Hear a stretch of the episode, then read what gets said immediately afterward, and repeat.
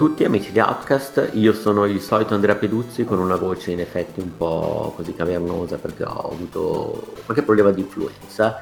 E con me c'è un ritorno, c'è Lorenzo Bonafini, diciamo l'esperto di Outcast di manga, animazione Giappone e tutto quello che ne consegue, ma anche di altre cose.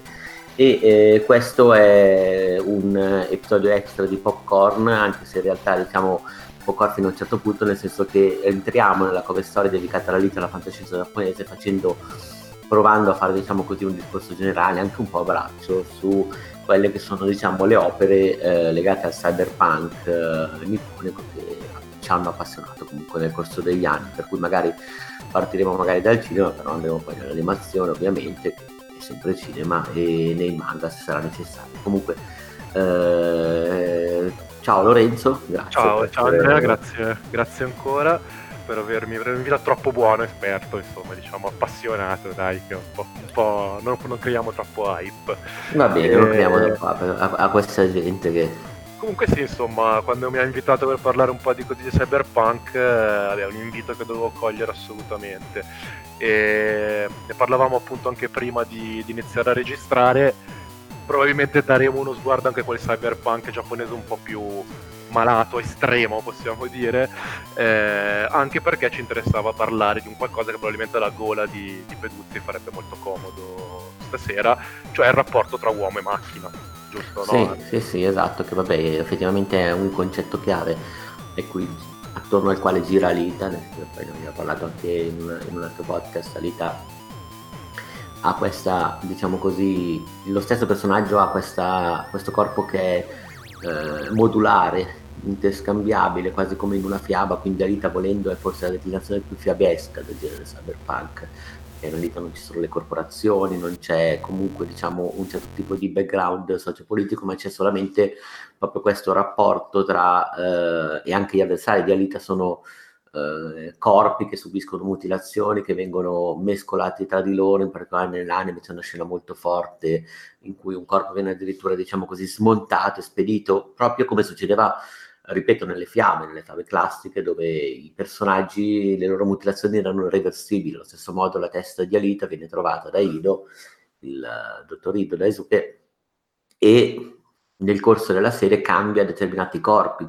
In generale anche i suoi avversari sono così, sono spesso creature modulari, ibridi, eh, fatti diciamo così da organismo, da materie organiche e macchine, quindi diciamo è un discorso che secondo me in Giappone è molto molto sentito, soprattutto nel Giappone contemporaneo, nel Giappone, correggimi poi se sbaglio Lorenzo ovviamente perché sto andando sempre alla sensazione, cioè nel Giappone mm, del dopoguerra, vuoi perché ci sono stati bombardamenti e vuoi anche per quelle che sono diciamo alcuni rapporti della, alcune creature del folklore giapponese che comunque diciamo così ibridano la natura con eh, lo spazio naturale diciamo così con esseri senzienti e poi anche per il rapporto, secondo me, di, che il Giappone stesso ha con il proprio territorio, cioè proprio a livello geografico. Prima ancora si parla spesso del Giappone del dopo bomba, per cui si parla sempre dei kaiju come una manifestazione di quel tipo di paura, un modo per, eh, diciamo così, ela- elaborare, elaborare quel tipo di, di terrore, però in realtà il Giappone fin da prima e anche molte sue divinità, diciamo, lo dimostrano, ma sono comunque l'emanazione, lo specchio di un, un terreno di un arcipelago che è sempre stato afflitto, diciamo così, da tutta una serie di catastrofi, inondazioni, terremoti, cioè comunque il Giappone stesso come territorio è volubile e quindi è volubile la sua architettura, nel senso che comunque anche le case giapponesi spesso sono fatte eh, sì, di, non... di, materiali anche poi facilmente ricostruibili. Cioè esatto, legno, sì, non tutte, poi ovviamente c'è da fare mille distingui per certo. la zona, però diciamo, nel, diciamo così, nell'immaginario comune in Occidente arrivano sempre case che siano poi la stessa filosofia giapponese, diciamo così, del, de, de, dell'effimero, del, del, quello che succede e passa. È sempre legato, secondo me, è sempre diciamo, un'emanazione di quello che è il loro rapporto con l'ambiente in cui vivono e eh, secondo me la fantascienza cyberpunk in particolare è uno dei modi che nella cultura popolare giapponese contemporanea ha forse raccontato meglio questo tipo di, questo tipo di circostanza.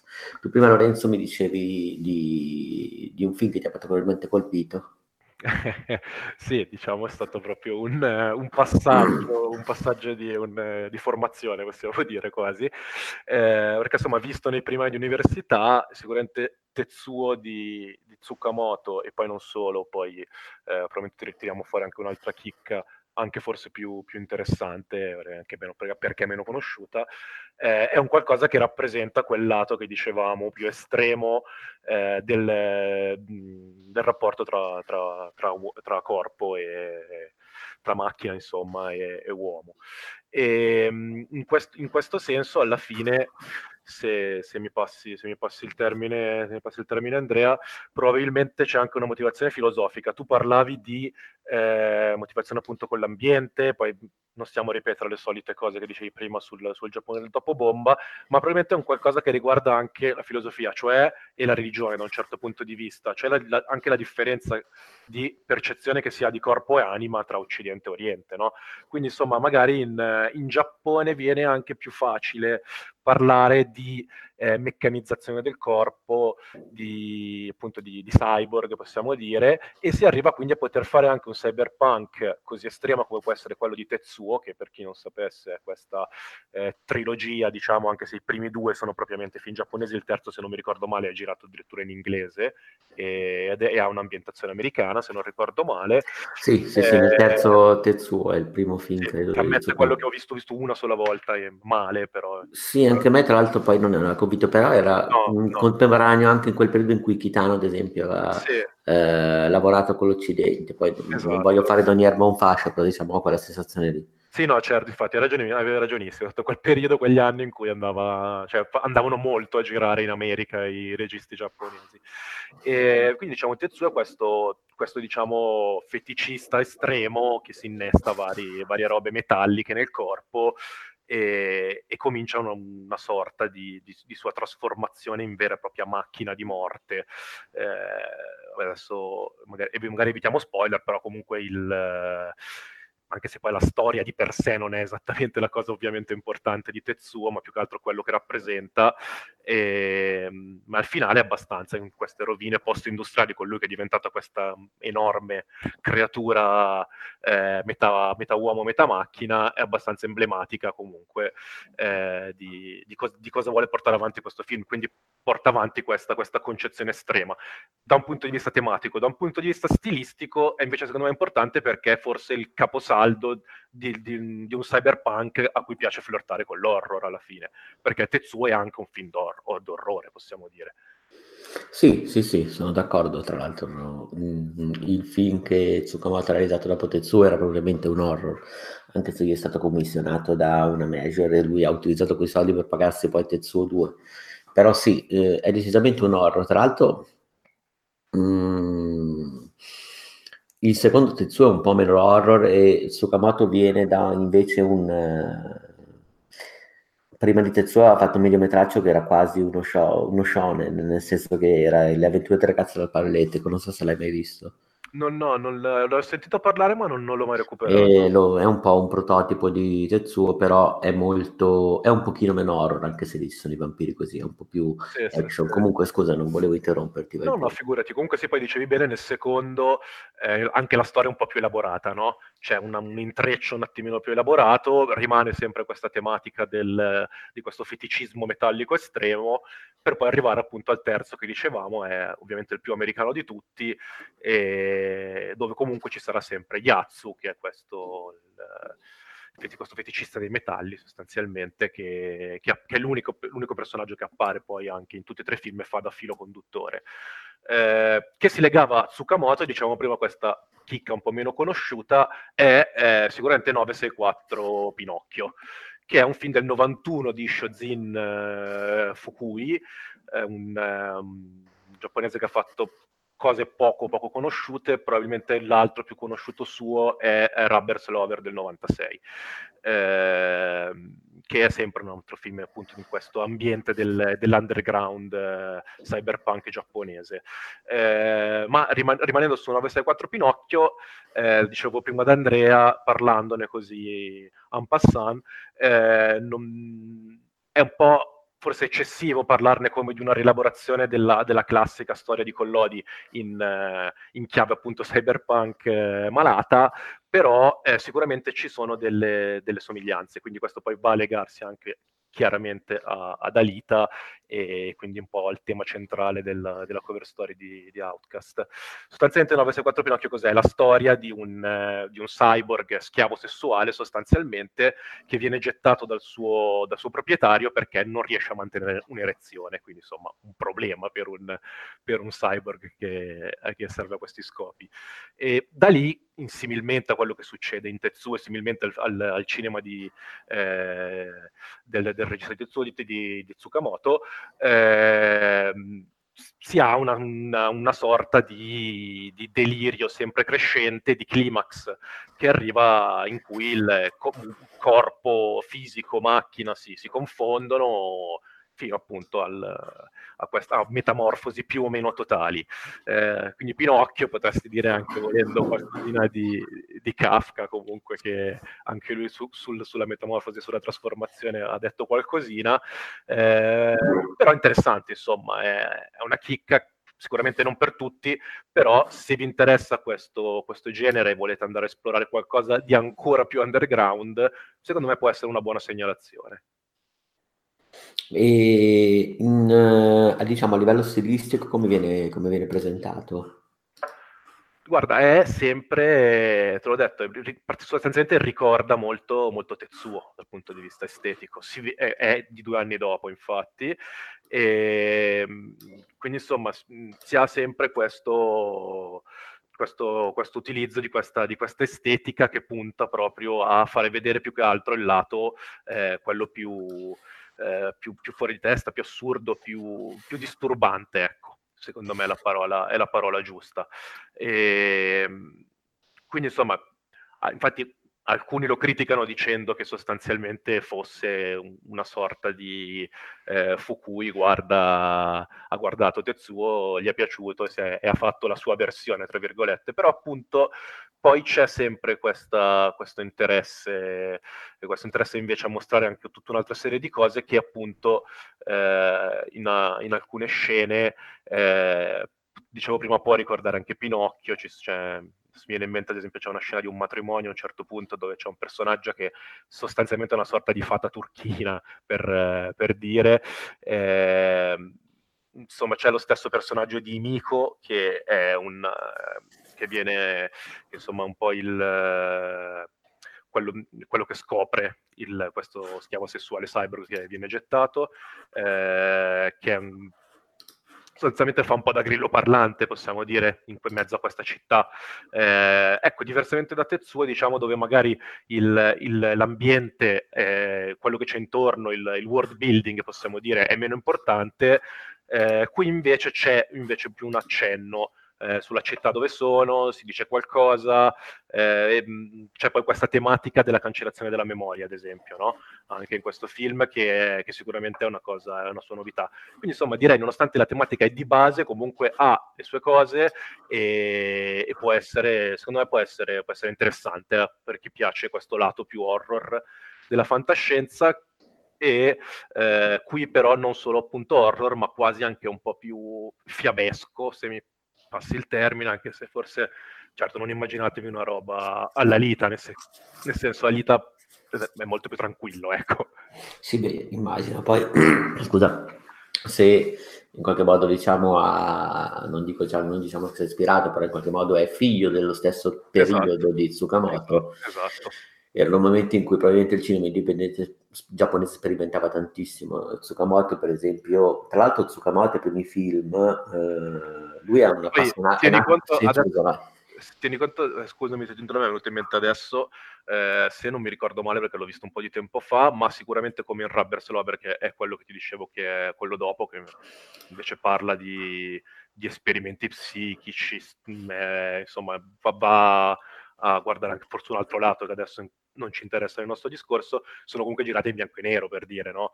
Quindi c'è anche quel gusto, no? Insomma, del un po' di questo bianco e nero e ovviamente si ricollegano molto anche, anche a un certo Cronenberg. sì, beh, Tsukamoto ha proprio mh, fatto di Cronenberg, diciamo così, una sua musa. E Cronenberg che più o meno le stesse tematiche, tra l'altro Cronenberg, anche Cronenberg è fissato, diciamo così, con eh, la, questa connotazione, questa mescolanza tra la carne e l'acciaio, questa trasformazione. Quello che forse Tsukamoto ha di suo è che eh, questo concetto di contaminazione spaziale secondo me si allega molto anche a quella che è la situazione del Giappone della, dell'urbanizzazione, nel senso che vabbè, Tsukamoto è nato a Tokyo, eh, adesso ha circa 60 anni, più o meno, anche se, se vedo, se vedo in un'intervista sembra sì, un ragazzo. Mi sembra sia del 60, 61, una cosa sì, Sì, sì. E in qualche modo lui ha dichiarato, poi un bellissimo documentario che si chiama Basic Tsukamoto, tra l'altro si trova su YouTube, eh, che la sua dimensione di cinema è proprio quella della città, cioè lui pensa che la fantascienza debba essere legata alla città, che è interessante, prima perché si rispecchia anche in Alita, perché in Alita tutto sommato c'è un dialogo tra Salem, la città volante, questa città sospesa nel cielo che per buona parte dell'arco narrativo non si definisce al lettore barra spettatore, ma che diciamo così piomba su quella che invece è la città di scarica sotto, allo stesso modo Tsukamoto eh, sostiene che la sua dimensione di fantascienza sia urbana proprio perché mh, mm, vuole rappresentare persone che sono sospese in qualche occasione nel cielo e nella terra, palazzi giganti, palazzi immensi che in qualche modo sono stranianti per, per il cittadino. Ecco, eh, per Tsukamoto la sua contaminazione, secondo me, è la metafora di acciaio e corpo è un, rimanda a una metafora che secondo me è anche più legata all'urbanizzazione, cioè al rapporto tra natura e città, eh, in particolare a questo rapporto che a un certo punto in Giappone nel dopoguerra si è invertito. Ah, e sì. probabilmente ha impattato molto anche sulla fantasia dei registi che tutto sommato sono nati qualche anno dopo la guerra o comunque negli anni 60 e che magari ha impattato di più sì, su, su, gente che ha assistito proprio all'organizzazione di Goku, però sicuramente anche Tsukamoto ha fatto tempo a, diciamo così, a percepire tutta questa cosa, era messa in tutto il suo cinema. Uh, I suoi film, tranne forse Hiroku, quelli del primo periodo ovviamente, tranne forse Hiroku che era appunto un film horror su commissione, che era girato in campagna in una squadra, ed è una sorta di hit, cioè, cioè sono anche diciamo delle similitudini a livello di... Uh, a livello di immaginario di mostri è girato in campagna, però anche in questo caso ci sono, lui gioca comunque con la ricombinazione dei corpi, nel senso che c'è, non so, all'inizio una studentessa, succede proprio nelle prime scene, poi insomma fare spoiler di un film uh, dell'83, dell'84, adesso mi sembra un po' esagerato, però c'è questa studentessa che all'inizio uh, è la, l'interesse amoroso del protagonista, che poi viene in qualche modo smembrata e viene, la sua testa diventa parte di questo mostro è interessante perché in questi, assieme ai corpi, in generale nel cinema di Tsukamoto e anche in molto cinema cyberpunk giapponese basato proprio sulla manipolazione dei corpi, eh, come dicevi tu prima, anche legata al lavaggio del cervello, alla rimanipolazione dei ricordi, eh, assieme al corpo in generale viene modificata la coscienza. Sì, esatto. Questo succede in uh, Tsukamoto, succede in, uh, succede in, qualche, in una certa misura anche in Alita, non tanto nel personaggio principale, che pure evolve era, che pure anche lei è smemorata, anche Alita, Beh, però... Eh, sì, infatti, vabbè, anche alla fine se ci pensi, l- tutte le sue scoperte finali e quello che scopre è un po' questo, nel senso, perde la memoria, ma sai, c'è sempre un, uh, un qualcosa che eh, di, di, diverso, di, di, di, distacco, capito? Quindi di, mutamento, come dicevi tu, della, della, coscienza rispetto magari ai corpi che uno ha vissuto. Sì, sì, sì, esatto. E poi, vabbè, è significativo che Alita recuperi i suoi ricordi attraverso il combattimento. Cioè, eh, per Alita c'è prima la memoria del corpo che, in, che influisce sulla memoria, diciamo così, propriamente detta. Cioè, lei combattendo con quest'arte marziale, piano piano recupera i suoi ricordi. E, eh, secondo... che alla fine il film, per me, tutto sommato, è anche riuscita come, come trasposizione. Alla fine, non mi è, devo dire che non mi è, non mi è dispiaciuto. Sono, non mi ricordo tu cosa ne pensavi. ah no, a me non è dispiaciuto il film, è piaciuto quasi. Io non sono un fan del, del manga, nel senso che ne apprezzo l'intento, ne apprezzo la potenza di questa cosa, però non è nelle mie corde proprio come tipo di fantascienza, proprio perché io invece preferisco i pipponi, per dirla proprio. Sì, eh, ma lo, cioè, abbiamo fatto un, uh, un, podcast su Evangelion, lo sai che sono andato a sì, sì, sì, esatto, io sono più, sono più all'anno ecco, come, come, taglio, però insomma c'è questa cosa che effettivamente anche nel, nell'animazione, cioè nel cinema di Tsukamoto c'è questa dimensione di, in cui il corpo, diciamo così, anche se viene ricombinato, cambia comunque qualcosa. In questo horror molto disturbante, non è appunto è un horror, quindi non, non stiamo parlando di un, film, di un, film, della sua corrente di fantascienza, però anche in questo caso, anche se ambientato in campagna, c'è questa testa di personaggio che si mescola con un corpo che in qualche modo la possiede e perde conoscenza, per cui rimane solamente il simulacro. E anche questa cosa è interessante perché, per esempio, anche in uh, Tetsuo e ritornando a Cronenberg, ritornando a Kafka, abbiamo a che fare proprio con una trasformazione. Eh sì. la scena eh, in cui lui scopre che praticamente sta iniziando, uno dei personaggi sta iniziando a trasformarsi eh, e vede praticamente dei, non so, dei retro di qualcosa al posto della barba. Dei, cioè. dei condensatori forse. dei condensatori, dei condensatori, sì sì sì, esatto. Cioè prova proprio, sì, è bello, proprio, infatti è fatto molto bene, la, la, la consapevolezza della trasformazione è resa, è resa, molto molto bene. Ed è simile a quella di, del, della mosca di Cronenberg, esatto. comunque, e ovviamente vabbè la la matrice Kafka, ma prima ancora di Kafka c'era probabilmente Ovidio, adesso non voglio andare molto indietro. No, no, hai, hai ragionissimo. Cioè, hai chiaramente ragionissimo. il tema della trasformazione è un tema che è anche il tema, tra l'altro è anche occidentale, nel senso che il tema della trasformazione eh, è un tema folclorico classico e anche nella trasformazione spesso venivano modificate, cioè il, il vero problema della trasformazione era anche che veniva, andava perduta la coscienza e quindi esatto. ritorniamo comunque, quello forse è la cosa più disturbante per noi occidentali, proprio la perdita della coscienza attraverso la trasformazione. Cioè, se tu diventi un al- altro, se tu diventi uomo-macchina, se tu diventi insetto, sia che tu diventi, diciamo così, albero, eh, la cosa più, per quanto mi riguarda, più disturbante è proprio questa modificazione della coscienza. Eh sì, no, no, ma è sicuramente un qualcosa legato alla nostra percezione del, dell'individualità, dell'anima anche, quindi insomma, eh, ma infatti è un tema, dici bene, occidentalissimo e allo stesso, allo stesso, tempo anche molto giapponese, perché è presente anche nella cultura giapponese in, in determinate cose, eh, però insomma è bello vedere come poi sia stato declinato andando a prendere anche la, una certa lezione occidentale.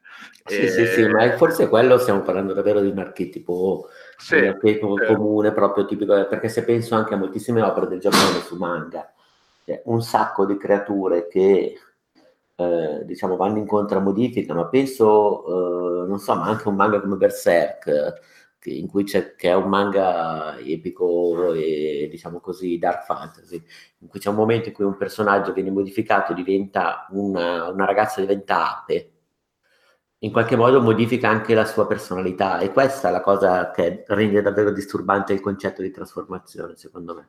Eh sì. E che sottintende anche il legame sempre intimo che c'è tra mente e corpo, nel senso che eh, non, questa dicotomia esiste ma non esiste in realtà, perché poi in realtà siamo anche i nostri corpi, e questo secondo me è uno come Tsukamoto, ma anche uno come eh, Rodriguez ovviamente, che, cioè, che, ha girato Alita, così come anche lo stesso autore di Alita, eh, hanno comunque ben presente. Eh sì, ma comunque tieni, tieni conto appunto la, la, la, vera botta che è stata data qua in Occidente sul, per riguardo questo tema della trasformazione, del rapporto appunto come dici tu mente-corpo, anima e corpo, eh, se nel mondo classico veniva intesa in un certo modo, poi con tutta l'influenza delle, delle religioni orientali che c'è stata da, da, dall'inizio del cristianesimo in poi, sicuramente è, è modificata la percezione, penso ad esempio all'ognosticismo, che è un qualcosa dove hai anche una, quasi una percezione ribaltata di mortificazione del corpo, che è una cosa strana, no? come per dire alla fine non conta il corpo, ma conta, conta l'anima. E, e quindi insomma, è, ma infatti anche questa cosa secondo me poi ritorna e non è un caso che i giapponesi siano molto, eh, gli autori giapponesi siano molto eh, affascinati da, ad esempio anche dalla, come dire, da, appunto dalle religioni orient- del, del, del vicino oriente per noi, insomma. E quindi, ad esempio, appunto, allo stesso cristianesimo inteso proprio magari nelle sue accezioni più bibliche, ma anche ad altre cose, eh, che appunto possono avvicinarsi all'ognosticismo o al manicheismo, insomma tutta una serie di, di, di credenze di, di quell'area. Eh, quindi è, è, bello secondo me vedere questo filo, no? che si unisce proprio, perché alla fine, alla base, come dicevi tu, c'è un archetipo. Quindi sì, sì. Nel, in, nel, nostro mondo comunque postmoderno è inevitabile no? che eh, si, si, uniscano queste, queste, due cose. Beh, trovare questo filo secondo me è la cosa eh, veramente interessante se si parla di cyberpunk giapponese, perché chiaramente eh, ne viene influenzato molto. Sì, sì, sono d'accordo. E, beh, sempre Tsukamoto, insomma, per tornare c'è questo personaggio, ci sono queste, diciamo così, queste manipolazioni. Ecco, una cosa interessante è che eh, magari in Occidente, soprattutto per quelli della nostra generazione, eh, i registi live action giapponesi rappresentano, diciamo così, una scena indipendente, rappresentano qualcosa che è meno diffuso, mentre magari ci è arrivato, sono arrivati molt, con molto più vigore. Eh, fumetti, manga come Alita, poi vabbè se entriamo proprio nel merito eh, i vari Ghost in the Shell, piuttosto io ricordo un bellissimo fumetto, un bellissimo manga che si chiama Eden, non so se ne hai mai letto. Sa che mi manca. Beh, molto molto bello anche quello in cui parla di quelle cose. E, e, e, paradossalmente tutti questi registi, ad esempio, non so, Tsukamoto, tutti i suoi film più estremi e più, diciamo così, esplicitamente orientati a questo dialogo tra corpo e macchina, che poi nei film successivi è un, un po' modificato, nel senso che così come Cronenberg è andato raffinandosi, è andato diciamo così interiorizzando certe tematiche, lavorando di metafore e a quel punto magari non so, ad esempio nel suo film forse più celebre in Occidente, perché se non sbaglio era stato uh, premiato a diversi festival, era stato anche il primo che hanno distribuito in Italia, che è A Snake of June, uh, la, profan- la, violazione diciamo così del corpo uh, viene sostituita dalla violazione dello sguardo quindi in qualche modo diciamo diventa sempre un po' più psicologico. Eh, di contro invece nei suoi film più crudi ed espliciti, che sono i primi, eh, sono i live action, cioè scusa, i live action, sono in realtà considerati live action ma sono animati a passo 1 perché per ottenere un, quell'effetto disturbante eh, è un effetto praticamente lui utilizza un montaggio ipercinetico, eh, utilizza tantissimo la steadicam e va tantissimo, diciamo così, mh, sui primi piani, ma soprattutto per creare una manipolazione del tempo e una distorsione del tempo. Di fatto Tsukamoto secondo me riesce a costruire la cosa più simile, come scrivevo nel, pezzo dedicato, che io abbia visto a un sogno barra incubo nel senso che proprio questa manipolazione, questo lavoro sul tempo, sul tempo proprio della messa in scena, sui frame, eh, rende davvero straniante alle, lui ha fatto necessità virtù, nel senso che lui ha preso la stop motion, che era forse l'unico modo a livello di effetti speciali per gestire esatto. le trasformazioni che gli servivano, e anziché nasconderla, quindi anziché creare qualcosa, diciamo così, di... Eh, artificioso l'ha spinta al massimo, cioè lui ha proprio eh, giocato a carte scoperte, ha utilizzato la stop motion in carte scoperte senza nemmeno utilizzare frame per frame, ma saltandone. A un certo punto ha proprio anche costruito personaggi che si muovono in stop motion, sembrano bambole, sembrano proprio, eh, non so, i manichini di Silent Hill, i personaggi nei loro movimenti di uh, Tetsuo e questa cosa emerge ancora di più nel ragazzo del palo elettrico dove tutti si spostano per la città uh, per montaggio, praticamente in stop motion e questo li rende tecnicamente dei film di animazione. È vero, è vero, infatti dicevi live action nel senso che eh, più che live action era proprio quasi un... poteva farci delle tavole, fare uno a uno sostanzialmente la stessa cosa. Sì. Eh, infatti sarebbe curioso vedere lo storyboard di, di Tetsuo. Sì, tra l'altro ne hanno tratto un manga nel 2011.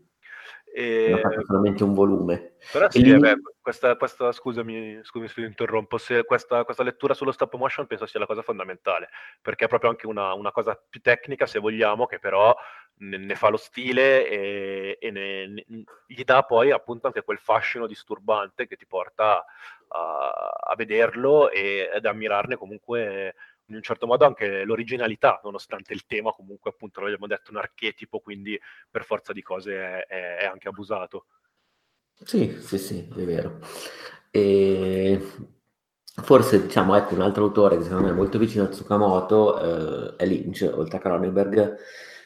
Fermo restando che è vero che Tsukamoto ha avuto le sue fonti di ispirazione, però è talmente originale che in qualche modo, diciamo così, si è proprio ritagliato la sua cifra stilistica per dire anche Lynch. Io non so se tu sei un fan o se hai visto l'ultimo Twin Peaks in particolare. No, allora ho visto un sacco di cose su Lynch, ma non, non, non ho mai affrontato Twin Peaks. Ah, okay, okay. Però, cioè, diciamo, i film li ho visti, li ho visti tutti, e, però Twin Peaks non ho, non ho ancora avuto il, sai, quel momento in cui dici dai ok adesso lo affronto. Comunque Lynch se, devi, devi, sempre affrontarlo al momento giusto secondo me. Sì, beh in, uh, nell'episodio 8 di Twin Peaks, nel terzo c'è praticamente un intero episodio che è gestito praticamente in stop motion, tra l'altro in bianco e nero e tra l'altro introdotto dai Nine Inch Nails, cioè da una performance di Nine Inch Nails che sono stati tra l'altro Trent Reznor e l'amico di Tsukamoto, hanno lavorato assieme in Giappone per uno spot per la MTV locale e poi nell'ultimo, nel terzo Tetsuo, sono, i Nine Inch gli hanno fatto una traccia apposta. Quindi diciamo così c'è proprio questo fil rouge tra Lynch e Tsukamoto e effettivamente in questo episodio 8 del terzo Twin Peaks è, sembra un film di Tsukamoto, cioè c'è proprio la stop motion in bianco e nero gestita così in maniera disturbante ed è impressionante. Poi per carità lo stesso Lynch ha sempre usato questo tipo di, di espedienti, cioè di espedienti però... Beh, anche in Mulholland Drive, se non ricordo sì. male, ci sono i due arconti alla fine, il nonno e la nonna, che si muovono velocemente un po' in stop motion, comunque con un tempo distorto. Sì, sì, sì. Anche a lui è sempre piaciuto giocare sui frame, sul tempo. Come sì, dire. sì, sì. Anche esatto. perché poi lo stesso tempo è, è, comunque anche importante come tematica all'interno dei film di Lynch in, in, più, in più, sensi. Quindi eh, di, è vero, è vero, non ci avevo, mai pensato a questo, a questo accostamento, però, però, ci sta. Giocano in modo molto simile con, con, con, con i frame. Sì, i... ma proprio con i frame. E secondo me lo stesso Tsukamoto davvero è partito dal fatto che, ok, va bene, devo fare un film, non ho effetti speciali, comunque li posso gestire così, visto che la mia tematica è comunque, diciamo così, Uh, tra l'altro, in effetti, lui ha ammesso che col ragazzo col palo elettrico, che ripeto, è un po' il precursore di Tetsuo, perché ne ha proprio lo stesso stile, uh, lui in quel momento ha deciso di mm, non asservirsi più alla storia, di partire dal, dallo stile, dall'estetica e non diciamo dalla storia, cioè di, di, di piegare sti- la storia allo stile e non viceversa. E in effetti lui ha proprio fatto, cioè, così come Lynch assassinato la messa in scena della dimensione onirica, anche Tsukamoto riesce a farlo senza magari cercare la dimensione onirica. Lui vuole semplicemente essere evocativo. Il risultato è che però hanno fatto due film che sono, dei film che sono sogni, cioè hanno proprio lo stesso linguaggio dei sogni. E in effetti anche nei sogni, tornando al rapporto diciamo di modificazione del corpo e di interscambiabilità dei pezzi di corpo, anche questa cosa è possibile. Quindi è proprio un, so, un, una tematica che va ritornando. Eh sì, è vero, è vero. E invece Lorenzo, di, diciamo, divenendo di qualcosa di animazione, c'è qualche opera che ti ha... Direi che facendo un passo, un passo diverso, diciamo, sì. nel senso allontanandoci da questo cyberpunk horror, ne rileggevo appunto ora per, eh, per questa cover story su Alita, eh, è impossibile non parlare di Cowboy Bebop, anche se eh, è considerabile qualcosa di cyberpunk in senso totalmente opposto, possiamo dire, eh, anche se ovviamente anche lì c'è qualcosa, si vede qualcosa a livello di, di, di macchina, corpo, vabbè, eh, jet a, al braccio meccanico. braccio me- meccanico, molto più banalmente, però diciamo è vista più in modo un po' più pop, mi fai passare questo termine, no? rispetto, a, rispetto a, appunto a un Tetsuo. A un tetsuo. Eh, però è comunque Cyberpunk secondo me interessante, eh, interessante perché è esattamente il Cyberpunk noir, potremmo dire quasi un po' alla Blade Runner, però eh, un po' più ipertrofico, e gettato appunto all'interno di un, di un, contesto più postmoderno, perché sostanzialmente è un, un, un mix, un miscuglio di, di, di, tutte le varie influenze che Cyberpunk ha avuto dalla metà degli anni 80 fino a, alla fine degli anni 90. È un po' una somma, possiamo dire quasi. Infatti, mh, secondo me ne, risente bene in questo modo perché nonostante questo riesce ad avere eh, una trama che detta così magari può sembrare capito quasi un quacerbo di puntate eh, staccate senza senso o che semplicemente vogliono giocare a fare citazio- a, a, gio- a, giocare con il citazionismo invece poi c'è il, questa, cosa bella che questo debito forte che ha col cyberpunk di matrice più noir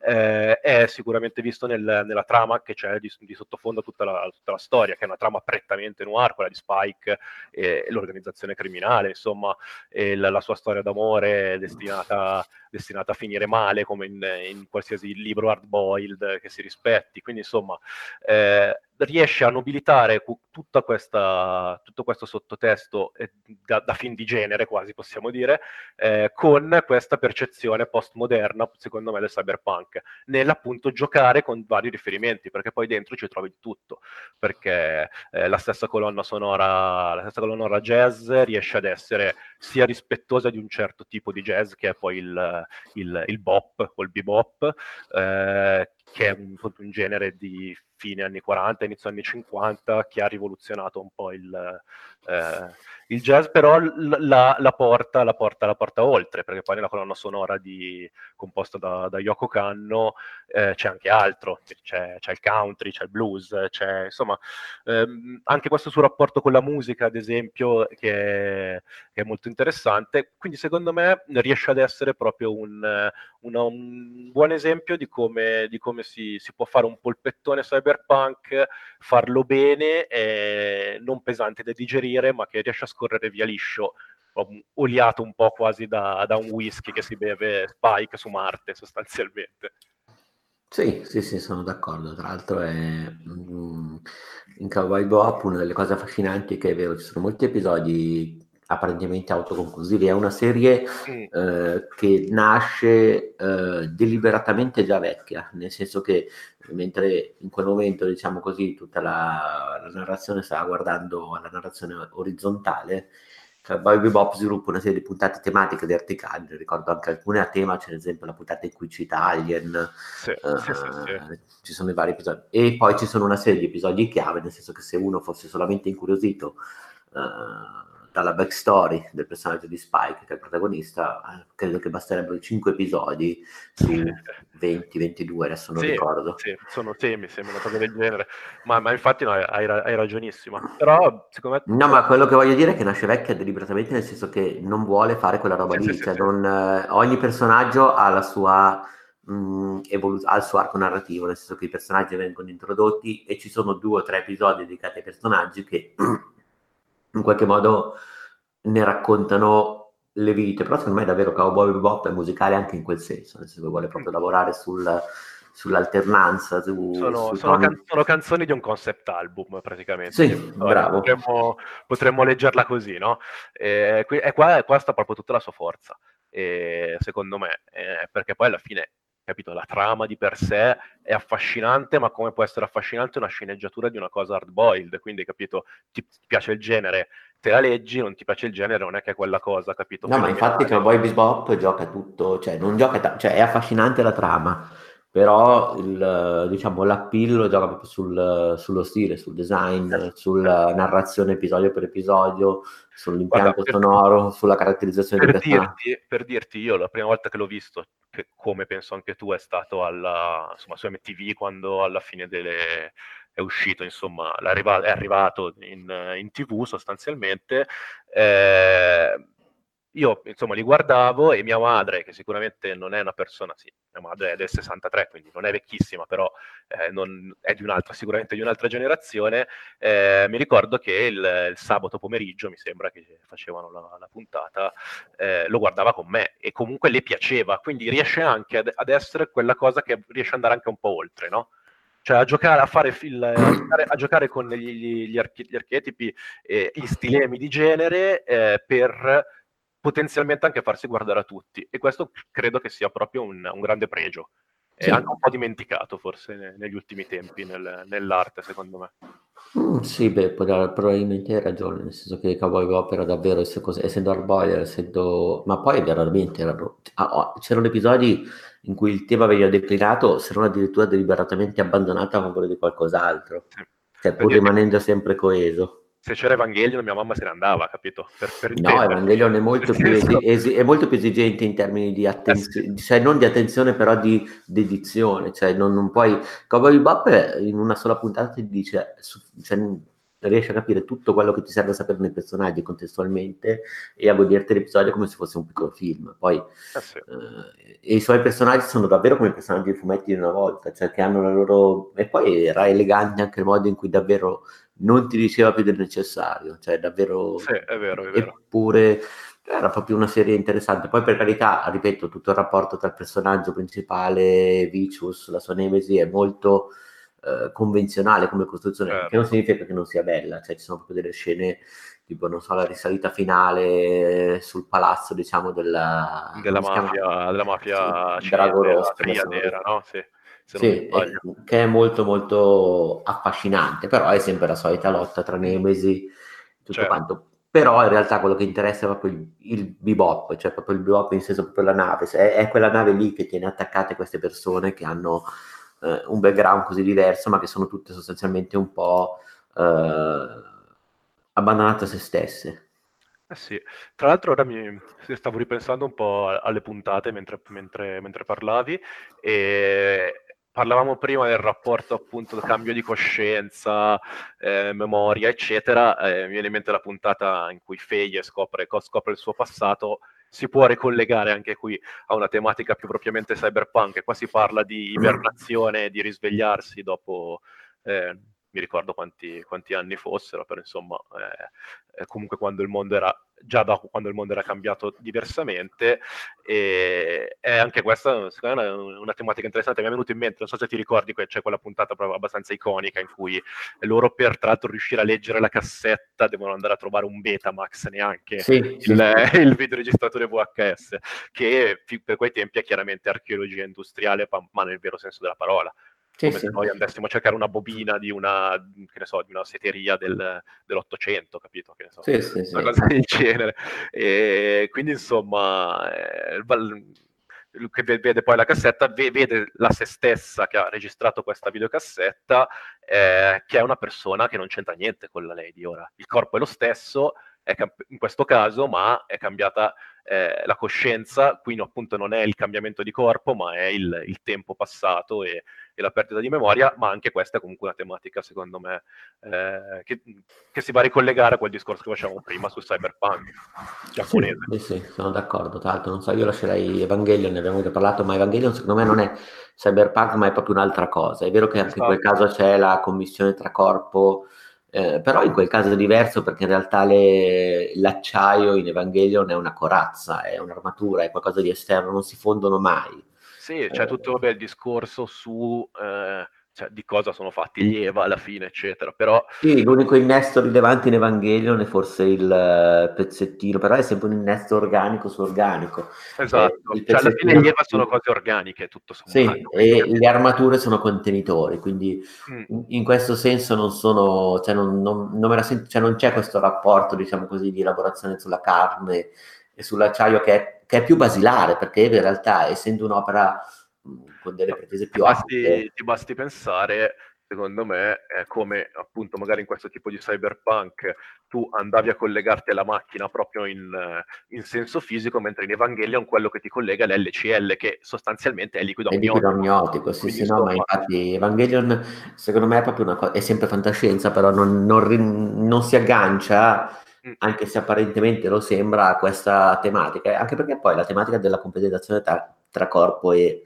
acciaio, poi per quanto possa venire sviscerata e diciamo così eh, evolversi in un discorso come anche quello che stiamo facendo in mille sfumature, in realtà è proprio semplice, cioè è una meccanica che è veramente basilare. Ah sì. Cioè, poi davvero la puoi interpretare come vuoi tutto quanto, però Evangelion secondo me non vuole essere semplice manco per il cazzo fin dall'inizio, quindi punta proprio in un'altra direzione. Paradossalmente di quegli anni lì, sempre dei periodi di NTV, ricordo con più forza, eh, anche se in realtà non lo vedo da un sacco di tempo, però Trigun, non so se è presente. Certo, sì, sì, era un altro de- delle cose che ha accompagnato la mia adolescenza. Eh beh, anche Trigun, nonostante sia ambientato nel western e quindi in un'ambientazione apparentemente post-apocalittica, post-apocalittica cioè è veramente eh, una mescolanza di... quello tra, tra, i primi che c'erano su Sam nel, circa nel 2000 credo no? sì sì sì era uno di quel giro lì insomma, di, di sì, che, che hanno portato i manga, diciamo, adulti, gli anime adulti in, esatto. sulle televisioni, perché poi vabbè, ovviamente c'era tutto il mercato degli home video già praticato, però eh, insomma... Eh, Trigun anche ad esempio in quel caso c'è una componente che è estremamente di dialogo corpo-macchina, ci sono a parte gli avversari di Trigun, del personaggio di Van, eh, che sono degli ibridi se non ricordo male, Adesso mi, mi, chiedi troppo perché penso veramente l'ultima volta che l'ho visto la, sarà stato 12 eh, però io ricordo davvero questi mostri, queste creature biomeccaniche che ricordano le creature di Alita, però, i nemici di Alita. Sì. Cioè, ha comunque questa cosa. E poi soprattutto ricordo che a un certo punto lui, quando combatte nello, col fratello, ha, diciamo, ci sono delle, delle modificazioni del corpo che rimandano al Tetsuo di Akira, al che poi è forse Akira in effetti la cosa più il dialogo diciamo corpo-macchina più brutale che e poi non, la, non, l'abbiamo, non, l'abbiamo, neanche citato effettivamente eh, ma perché vabbè, è, è, è, quasi così scontato che insomma è, è anche di, quasi difficile parlarne, però sì, è sicuramente un po' il, il capo, più che capostipite. Ma capostipite, beh, allora no, il, manga, no. il, manga, di Akira è iniziato nell'83. Quindi insomma, capisci, è, arrivato anche molto presto. Intendo. Sì, eh, lì eh, c'erano già i poteri ESP, c'era una città, Akira poi è molto diverso proprio perché eh, Akira paradossalmente parla di contestazione, riprende il Giappone, cioè Otomo sì. è una situazione diversa rispetto a, agli autori Uh, sì, è leggermente, è leggermente, più vecchio, quindi ha anche vissuto un po' quel periodo del, del 68, delle proteste. Sì, esatto, beh, Otomo è passato per le Olimpiadi giapponesi. È una tematica, secondo me, guarda, che è anche so- molto sottovalutata, nel senso che ehm, i pochi perché non sono tantissimi autori, secondo me, mangaka o diciamo registi di anime che, che ne hanno parlato, hanno sempre fatto degli ottimi lavori, eh, ma secondo me è interessante. Eh, è interessante perché vai a vedere que- cosa, cosa, aveva significato. Comunque adesso non voglio andare fuori tema perché... No, beh, però... Si aprirebbe... Si aprirebbe... parla di Cyberpunk, il suo Tetsuo nel finale, tra l'altro, minchia, attenzione... Eh la leggenda vuole, l'ho scritto poi nel pezzo, che il finale di Jodorowsky va dicendo che quando ha incontrato Tomo, Tomo non aveva ancora un finale per il manga, eh, i due erano a cena assieme in Giappone, perché vabbè, anche Jodorowsky in quel periodo stava lavorando su un altro, eh, su un altro fumetto di fantascienza, si chiama Mebius, e pare che Jodorowsky sbronzo. Eh, tra l'altro Jodorowsky che a quanto pare non era avvezzo al bere in quel periodo, per cui diceva io ho bevuto per compiacere Otomo perché eravamo a cena assieme, ho ordinato del whisky, dopo io ho scritto eh, la, il finale, diciamo così, su un foglietto, sono andato io non gliel'ho dato, e, e poi lui ha detto, io poi mi sono svegliato il giorno dopo e non ricordavo niente. Eh, e Otomo dopo un po' invece gli ha mandato una lettera ringraziandolo per, per questa ispirazione del finale di Akira. E il finale di Akira è la cosa più corpo metallo che ci sia, nel senso che a un certo punto eh sì. suo utilizza i poteri ESP per ricostruirsi, per, uh, e, e diventa davvero un Tetsuo come il Tetsuo di uh, di Body Hammer, cioè effettivamente c'è una specularità tra le due creature che è pazzesca. Se pensi a Akira non manga, ma anche solo il film, quello che diventa Tetsuo alla fine, il modo in cui viene fagocitato dall'acciaio, ma ci sono scene che sono veramente quasi interscambiabili con i film di eh, Tsukamoto. È vero, è vero, no, ma, ma, ma sic- sicuramente Tsukamoto eh, ha visto Akira, insomma, scusa, ha letto Akira e, e poi aveva, quindi insomma, insomma sì, tra l'altro è, vabbè, Akira Film, vediamo, del 1988. Eh, quindi sì, no, l'anno prima, perché mi sono l'anno prima, 89, Tetsuo, credo. E invece Tetsuo 89 va detto, va detto che comunque lo stesso ragazzo del paralletrico che dell'88 è, tratta esattamente il cyberpunk in quel modo lì, anche se lo declina sì ed è incredibile come due autori così siano arrivati a realizzare comunque due opere animate così simili, anche, anche poi nel nome, che vabbè, poi Tetsuo tra l'altro io non so cosa significhi in giapponese, quindi magari c'è un... Uh, vediamo. Mi cogli impreparato. Su... Eh, beh, è curioso vedere adesso, sai, sono quelle cose che magari uno non... Vediamo se, se Google Translate... Uh... Ti aiuta. Sì, sì, sì, esatto. Live. Ragazzi, vediamo, perché poi magari in realtà lo sanno tutti, tranne io. tranne noi due, esatto, siamo qua a fare sì. la, figura. Ma è, giu- ma è, giusto così. E niente, non lo so, non, non, ho tradotto anche quel kanji, ma non me lo dice. Magari semplicemente un nome, vai a sapere. Probabilmente, probabilmente sì. Vabbè, sta di fatto che comunque c'è questa, o magari c'è qualche suggestione nei, nei kanji che non, che noi non eh, esatto. Che io e te non cogliamo perché poi magari si dice ti esperti giapponesi, perché poi magari in realtà chi ci ascolta lo sa benissimo. Sì, sì, ma sicuramente magari ci sarà qualcuno che stu- ha studiato o studia giapponese all'università, quindi sicuramente saprebbe cogliere, però dato appunto che un, un tipo di, di, lingua è come scritta, sicuramente eh, i nomi hanno sempre poi dei significati. Probabilmente, boh, magari appunto, magari dice veramente qualcosa sul metallo, eh, vai a sapere. Sì, sì. Beh, ad ogni modo, se veramente sono due opere simili e tutto quanto, tra l'altro c'è questa cosa di Jodorowsky e... Eh, eh, anche Tsukamoto ricorda, e tra l'altro Tsukamoto ha presentato Tetsuo, eh, la prima proiezione di Roma l'ha fatta, di Tetsuo l'ha fatta a Roma, durante il Fanta Festival del 1989, se non sbaglio, e c'era anche Jodorowsky, era in gara. Era, c'era anche, anche Jodorowsky, tra l'altro sempre proprio per i nessi che si creano per puro caso, adesso non è che sto dicendo. Certo. Eh, Tsukamoto ha raccontato che poi anni dopo, quando è uscito Tetsuo 2, Tsukamoto era molto amato in Italia perché Enrico Ghezzi, eh, oltre ad aver passato le sue opere su fuori orario, eh, era veramente un appassionato del lavoro di Tsukamoto, quindi poi ha fatto uscire un cofanetto con la sua intervista a Tsukamoto, DVD, tutta roba che tra l'altro si trova su YouTube, l'intervista di Ghezzi, e come si dice in Italia poi è diventato famoso, Tsukamoto è anche parte, è entrato nella, era nella giuria di Venezia, tra l'altro nell'anno in cui, credo fosse il 97-98, in cui ha vinto Kitano con Anabi quindi comunque tra Tsukamoto e l'Italia c'è sempre stato questo rapporto. In ogni caso erano a Roma e anni dopo, poi quando è andato in giro a presentare eh, il secondo Tetsuo, è finito una sera proprio a cena a casa di Jodorowsky a mangiare la pizza. poi figurati, sia lui che Otomo in qualche modo si sono fatti la loro cena con Jodorowsky. E... Hai capito? Hanno anche questa cosa in comune. Entrambi si sono fatti le robe, i pezzi con i cioè vedi, sono due persone comunque in qualche modo lui parlava di no, scusa, con Lynch, per cui in generale ci sono sempre dei nessi tra persone che, che portano avanti poetiche in qualche modo simili. Cioè finiscono pure per incrociarsi, pensate.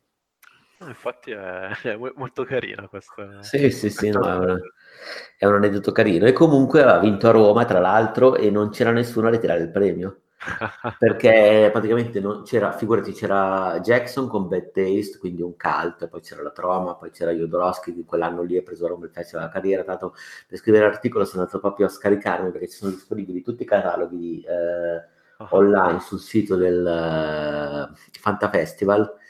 E tra l'altro è interessante perché quell'anno lì nell'89 c'era la celebrazione del trentennale del, no, del ventennale della eh, dell'allunaggio, per cui il tema della luna, che credo sia anche il tema del, dell'edizione di quest'anno.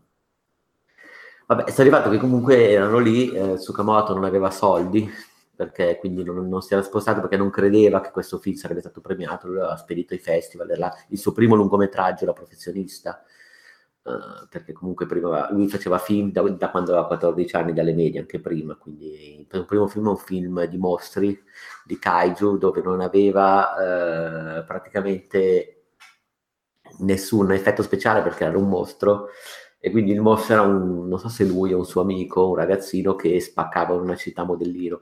Eh, tra l'altro non so se hai mai visto Big Man Japan. Come scusa? Eh, non so se hai mai visto Big Man Japan. No, no. È un film di Kaiju del 2006-2007, adesso non ricordo di... Eh, oddio, non ricordo il nome del regista, però vabbè, è un film molto bello, tra l'altro vedendo le scene che Tsukamoto ha fatto da bambino sono simili a quelle che eh, in questo film ci sono dei Kaiju, però il, l'eroe è una sorta di megaloman, però che combatte, eh, diciamo così, in mutande. Vabbè, in ogni caso il punto è che vabbè, lui a fare il suo primo lungometraggio ha detto vabbè io non ci ho i soldi, non ci vado a Roma, figurati se vinco, l'hanno chiamato sul palco, c'era stato proprio un successo della Madonna per il film, ha amato tantissimo e il premio l'ha ritirato una giapponese che era lì per caso per altri motivi, e poi gliel'aveva portato. Fantastico. Sì, sì, sì. Per cui anche diciamo l'Italia è stata in qualche modo vicino a Tsukamoto. Poi ripeto, Ghezzi voleva un gran bene, l'ha portato a Venezia, è stato Venezia, cioè l'Italia ha sempre avuto un, un valore privilegiato. Vabbè, comunque, diciamo, per uscire da Tsukamoto e Otomo, diciamo, Otomo si racconta le parti, racconta di cyberpunk, però appunto a differenza di Tsukamoto, eh, Otomo è più politicizzato, cioè più politico proprio politicizzato, esatto. nel senso che in qualche modo eh, effettivamente appartiene a quel tipo di autori, non so come ad esempio sempre Murakami, eh, che tra l'altro loro erano a Tokyo eh, più o meno nello stesso periodo. Murakami, eh, esattamente in quel periodo, io credo che Murakami nel 68... 3-4 anni di differenza, mi sa. Stesse, stesse facendo l'università, tipo avesse appena iniziato l'università, credo. Sì, sì, sì, esatto. E tra l'altro Otomo lui ha scritto che c'è un, diciamo, un'intervista in cui lui rivela le fonti tra l'altro lo, un'intervista che è uscita con una versione di Akira negli anni 90 eh, su Laserdisc, c'è questa bellissima intervista che si trova tutta su YouTube, eh, che mi sono appena visto, in cui praticamente eh, Otomo racconta che all'epoca lui, come molti altri ragazzi di quegli anni, era ossessionato dal cibo americano legato all'escapismo e alla controcultura, Easy Rider e cose così. Certo, Tra l'altro è stato l'argomento di tesi di Murakami. Eh sì, eh, cinema, il, l'idea di viaggio nel cinema americano. È vero, vero, infatti vabbè, lo stesso Murakami nelle sue prime opere era molto hard-boiled, per dire, e è solo dopo che poi va a recuperare una dimensione, quella un po' del, del, del realismo magico che magari si confaceva anche un po' di più la tradizione culturale giapponese. Eh, sì, sì, però, sì. però sì.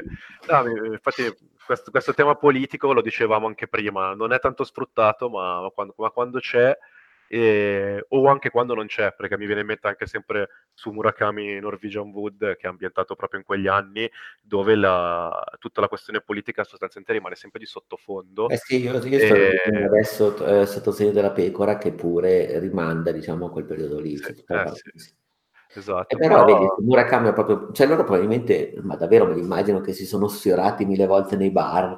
Eh, e, e, e magari anche perché poi penso che per quanto Tokyo fosse grossa, i posti della controcultura fossero quelli, poi nel senso. Eh, quindi pro- probabilmente si, si, sono ritrovati sì. Poi penso che Murakami sia un po' più vecchio comunque. Di... Sì, ma di due o tre anni. E, e, secondo me anche questa differenzialità fa la differenza. Nel senso che Murakami ehm, in qualche modo vabbè, lui ha trasferito questa sua nostalgia per gli anni 60-70 giapponesi in una sorta di saudade, in, un, in, uno stile, come dici tu, legato al realismo magico, ma anche un po' più ma- melanconico. Beh, sì. Di contro invece Otomo l'ha proprio sparata in... Cioè lui, Otomo ha ricostruito Akira per ricostruire, per parlare degli anni della sua giovinezza. Eh sì. Otomo è leggermente più giovane, quindi probabilmente quando cioè, hanno vissuto gli anni 60-70 in modo diverso. Cioè, secondo me Murakami eh, ne è uscito con un certo coinvolgimento, Otomo mh, mm, era coinvolto ma poi ha abbracciato anche, diciamo così, eh, non so come dire, la, il disincanto degli 80, nel che poi i personaggi che, di Murakami sono personaggi che magari erano vicini alla politica o che comunque l'hanno vissuto in un certo modo.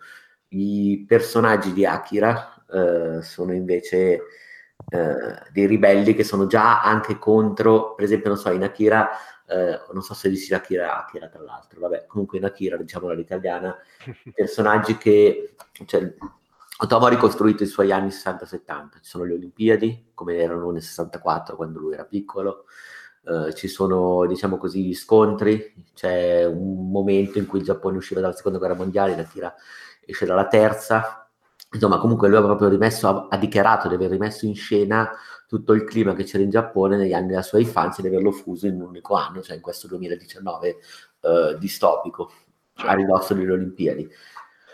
E i suoi personaggi però non sono quelli, i protagonisti non sono quelli che diciamo assieme a Kai eh, e a Rio fanno parte del gruppo organizzato per destabilizzare il governo, quindi quelli che potevano essere i protestanti, i, manifestanti dell'epoca, i personaggi sono un po' più giovani e invece se ne fregano la politica, cioè anzi sono in, quando incrociano i temi politici, i personaggi di Akira, uh, Tetsuo, Kaneda, così lo fanno accidentalmente perché magari Kaneda è innamorato della tipa, ma è lei l'idealista ed è lei che è nell'organizzazione, tra l'altro l'organizzazione in Akira, se ti ricordi, in realtà viene manipolata dal politico Nezu, che in realtà era, cioè in pratica gli idealisti in Akira sono solo dei manipolati. Esatto, ma infatti e, dici, dici, bene, si vede tutto la, la disillusione. Proprio. E quei 3-4 anni, secondo me, di differenza sono quasi generazionali, nel senso che è vero che hanno vissuto lo stesso periodo, ma poi vabbè, fa tanto anche l'indole carattere, adesso non si può farne un caso, per esempio negli anni 60-70 in America c'era Milius,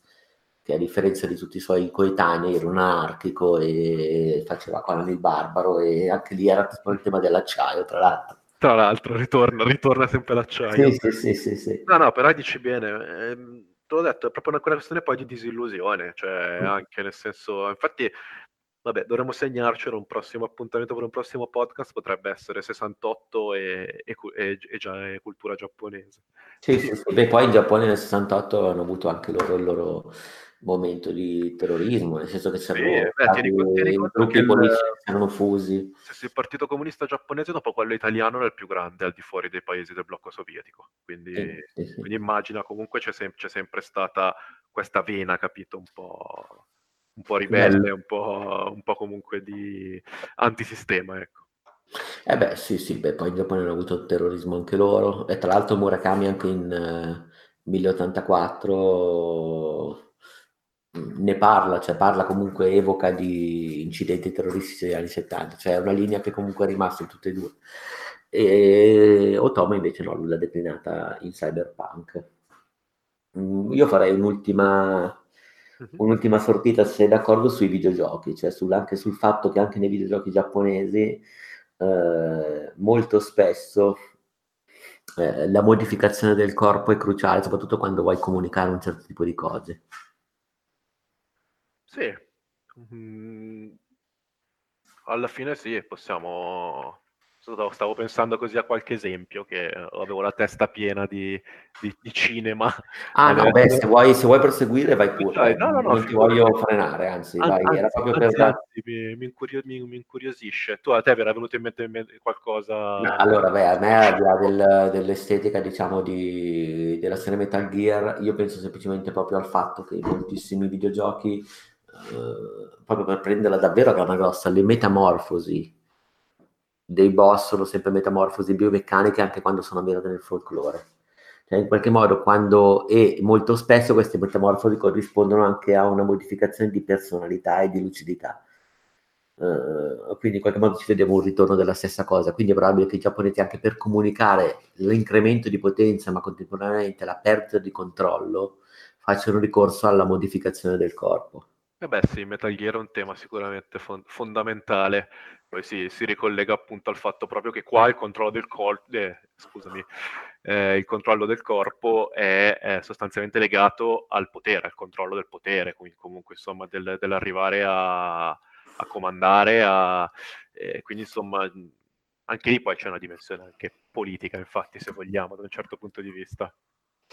Sì, sì, sì, sì. Proprio pensavo davvero a un'idea anche più semplice, nel senso, cioè paradossalmente, non so, quando in, in, in un'opera occidentale, anche legato a una narrazione semplice, come un videogioco, per essere un picchiaduro, no? in cui effettivamente ti devi, devi, essere il più sintetico possibile per comunicare qualcosa dei tuoi personaggi. Uh, in un'opera occidentale probabilmente il personaggio a un certo punto più potente diventa quello più sintetico. In Giappone è così, in alcune opere, perché ovviamente non si può fare di ogni erba un fascio, però eh, molto più spesso quando i personaggi sono alla loro evoluzione più, più possente, sono anche più debordanti proprio a livello fisico, cioè ma debordanti in maniera esagerata. Adesso senza entrare nella commissione eh, corpo acciaio, mi ricordo che ero rimasto, rimasto molto colpito quando in Tekken eh, il, ricordo il padre di Mishima di Heihachi, quindi sì. il nonno di Paki Mishima, nella sua trasformazione finale ah. aveva una bocca sulla pancia. Quindi, Adesso mi hai fatto pensare, sono andato a cercarmi subito una, un, un'immagine ed è vero, ma ora me la, me la ricordo anch'io, abbastanza disturbante. Ecco, io ricordo che all'epoca mi ero proprio chiesto, cioè, se l'avessimo fatto in... È vero che la bocca non è un inserto meccanico, però rappresenta una modificazione del corpo quasi da cyborg, adesso senza nemmeno entrare nell'ottica dei super robot che addirittura apriremo un capitolo a parte su come vengono rappresentati. Però mi aveva davvero colpito il fatto che, non so, in Occidente te vuoi rendere un personaggio più oscuro, più cupo e mh, dai un alone di potenza è più probabile che si lavori di sintesi sì. o che si lavori, diciamo così, di sintesi, ma non, che non sia necessariamente minimalismo, eh.